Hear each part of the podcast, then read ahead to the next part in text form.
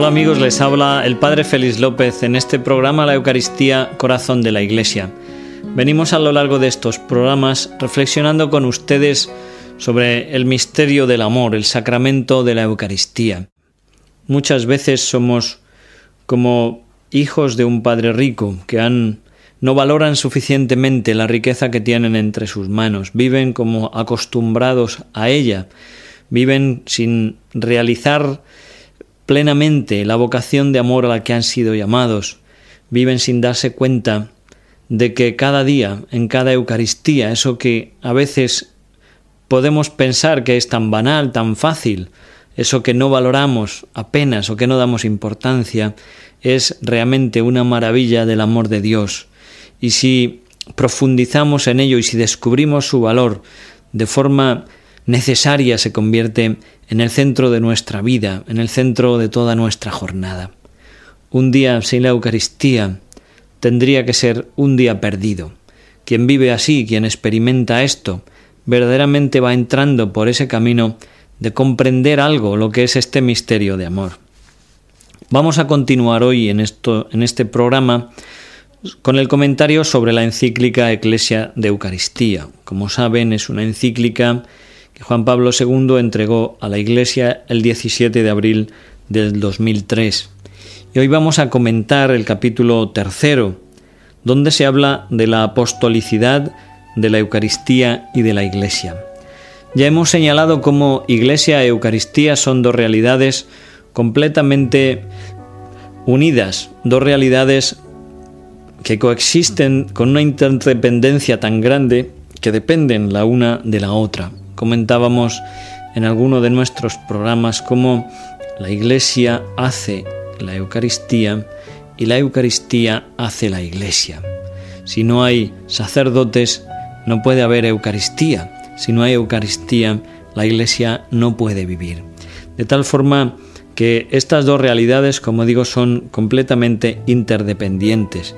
Y existe también una igualdad, una correspondencia entre las notas de la Iglesia y las notas de la Eucaristía. ¿Cuáles son estas notas o estas características de la Iglesia? Las confesamos siempre que rezamos el credo. Creo en la Iglesia, que es una, la unidad de la Iglesia santa, católica y apostólica. Y Juan Pablo II señala este correlato, esta correspondencia que existe entre Iglesia y Eucaristía. Y también en la Eucaristía se dan esas notas. También la Eucaristía es una, es santa, es católica. Y en este capítulo trata, Juan Pablo II explica en qué consiste decir que la Eucaristía es también apostólica. Él lo hace de una forma siguiendo comparativamente los rasgos en los que consiste la apostolicidad de la Iglesia. La Iglesia, en primer lugar, dice él, es apostólica, porque fue y permanece edificada sobre el cimiento y el fundamento de los apóstoles. También los apóstoles están en el fundamento de la Eucaristía, no porque no fuese Cristo mismo quien la instituyó, sino porque fueron ellos quienes la recibieron, fueron ellos quienes recibieron en sus propias manos ese misterio que Jesús les confiaba, y son aquellos y sus sucesores quienes han recibido el encargo de transmitirla, de hacerla llegar hasta nosotros. De tal forma que la Iglesia celebra la Eucaristía en continuación de los apóstoles, cumpliendo el mandato de Jesús. En un segundo aspecto, podemos decir que la Iglesia es también apostólica porque guarda y transmite con la ayuda del Espíritu Santo la enseñanza, el buen depósito, las sanas palabras oídas a los apóstoles, es decir, la integridad de la fe. En este sentido también Juan Pablo II habla de la apostolicidad de la Eucaristía. También la Eucaristía es apostólica porque la Iglesia, especialmente a través de su magisterio en estos dos mil años, ha ido conservando, precisando, ha ido aquilatando una terminología exacta sobre este misterio para salvaguardar precisamente la fe apostólica. Pablo VI, en su encíclica Mysterium Fidei, también sobre la Eucaristía, señala mucho la importancia de este punto.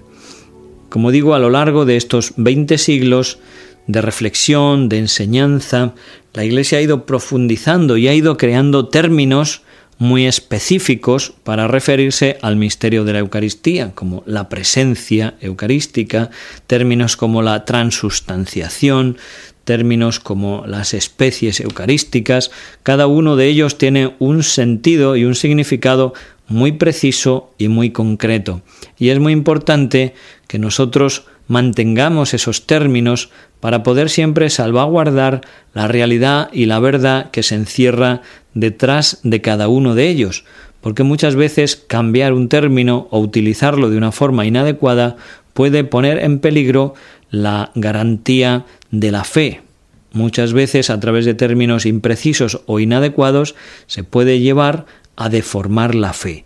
Por esto la Iglesia ha puesto sumo cuidado en conservar la terminología, las palabras y sobre todo con conservar a través de estas palabras y de esos términos la esencia, la fe eucarística que ha guardado durante estos dos mil años.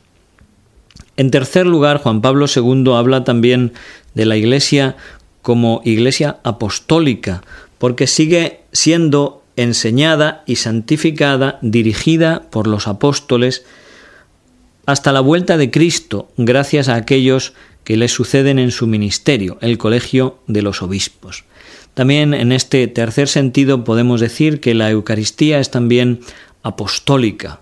Es apostólica porque sólo puede ser celebrada por un sacerdote y a través de ese sacerdote se remonta hacia atrás esa cadena ininterrumpida donde se ha ido transmitiendo desde los orígenes este sacramento del orden. Jesús les confió a los doce apóstoles el poder de celebrar la Eucaristía. Haced esto en memoria mía. Les estaba ordenando sacerdotes y obispos y a ellos les confirió el poder de ir transmitiendo a otros hombres esa misma potestad, esa misma capacidad. Detrás de cada sacerdote que celebra la Eucaristía en cualquier parte del mundo hay siempre una cadena ininterrumpida, una sucesión ininterrumpida de imposiciones de manos, de esa transmisión de la potestad del orden, de la potestad del poder renovar para la Iglesia el misterio de la Eucaristía.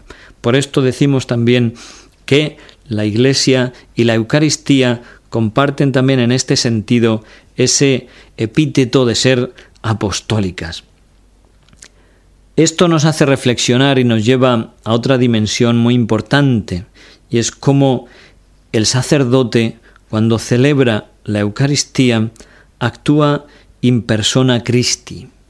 Estas palabras latinas, en persona de Cristo, in persona Christi, quieren decir mucho más que en nombre de Cristo o en vez de Cristo.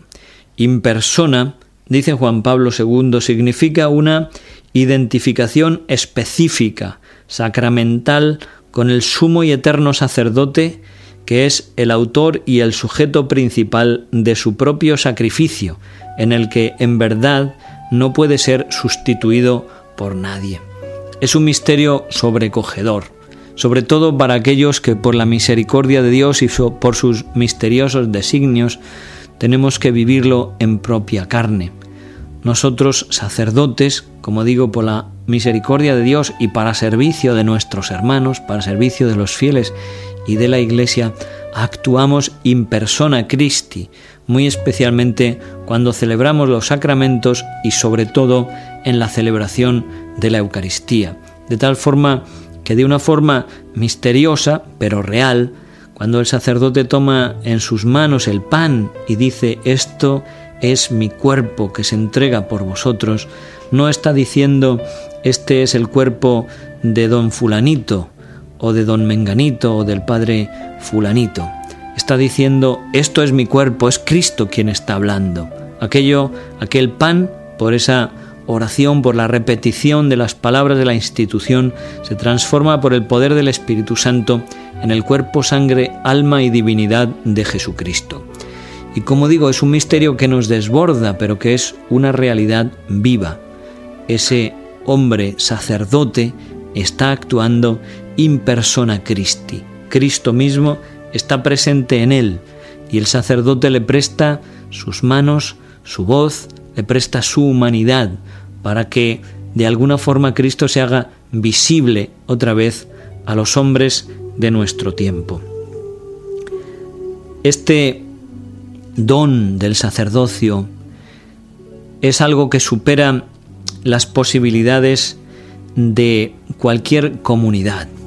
Con esto Juan Pablo II está queriendo decirnos, pueden darse situaciones tristes y penosas donde fieles que verdaderamente son devotos, fieles cristianos que tienen ansia, que tienen sed de la Eucaristía, fieles que son eh, numerosos y que serían suficientes para poder formar una parroquia, carecen tristemente de un sacerdote que pueda celebrarles la Santa Misa. Pues esta comunidad, por mucho amor, por mucha devoción, por mucho deseo que, que, tenga de la Eucaristía, no puede ella misma celebrar la Eucaristía, ni puede tampoco, no tiene potestad para una comunidad de fieles elegir o crear, ordenar de alguna forma un sacerdote. Esta potestad, este don, ha sido conferido por Cristo a los apóstoles y a sus sucesores, y solamente son ellos quienes tienen la capacidad y tienen la potestad de ordenar sacerdotes, de crear, de dar la potestad de transmitir eso que ellos mismos han recibido de Cristo a través de una cadena ininterrumpida, como hemos explicado, de ser un eslabón más de la cadena para transmitir a otros hombres esa potestad de actuar en nombre de Cristo, en persona de Cristo y de realizar, de prestar, como digo, esa humanidad a Cristo para que Cristo sacerdote actúe y santifique a través de ellos. Esta es la doctrina de la Iglesia. Y puede sucederse quizá en nuestra zona en nuestra España, pues no tenemos mm, un gran problema con esto, pero hay otros países europeos y otros países de otros continentes donde la realidad interreligiosa es mucho más común. Es decir, se convive habitualmente iglesias protestantes de otras confesiones, iglesias ortodoxas, con iglesia católica, con fieles de la iglesia católica. Y sobre todo de cara a nuestros hermanos protestantes, aquellas iglesias que en el siglo XVI se separaron de la Iglesia católica, no conservan estas iglesias el sacramento del orden, no tienen, perdieron esa sucesión apostólica de la que hablábamos antes al separarse. De tal forma que ellos tienen pastores, pero estos pastores pueden predicar la palabra, pero no tienen potestad para celebrar la Eucaristía. Celebran la cena del Señor y en ella pues recuerdan el misterio de Cristo, la institución de la Eucaristía, pero no existe una presencia sacramental de Cristo, no está presente Cristo en la Eucaristía. Por eso Juan Pablo II, como pastor supremo de la Iglesia, dice cómo los fieles católicos no deben acercarse a recibir ese pan en las celebraciones o en las liturgias que celebran estas iglesias separadas, porque esto podría, lugar, podría dar lugar a una gran confusión, pensando que se puede equiparar la Eucaristía católica, es decir, esa Eucaristía que tiene la presencia real de Cristo con su cuerpo, sangre, alma y divinidad, con una celebración meramente de recuerdo, simbólica, de oración, donde no está presente Cristo, de una forma sacramental, donde ese pan sigue siendo pan y no es como en nuestra misa, en nuestra celebración eucarística, transformado en su cuerpo, sangre, alma y divinidad. Juan Pablo II señala cómo todas estas confusiones, lejos de ser el camino hacia el diálogo ecuménico, hacia la unidad con otros hermanos, esto, lejos, como digo, de ayudar, lo que hace es dificultar, porque crea la confusión.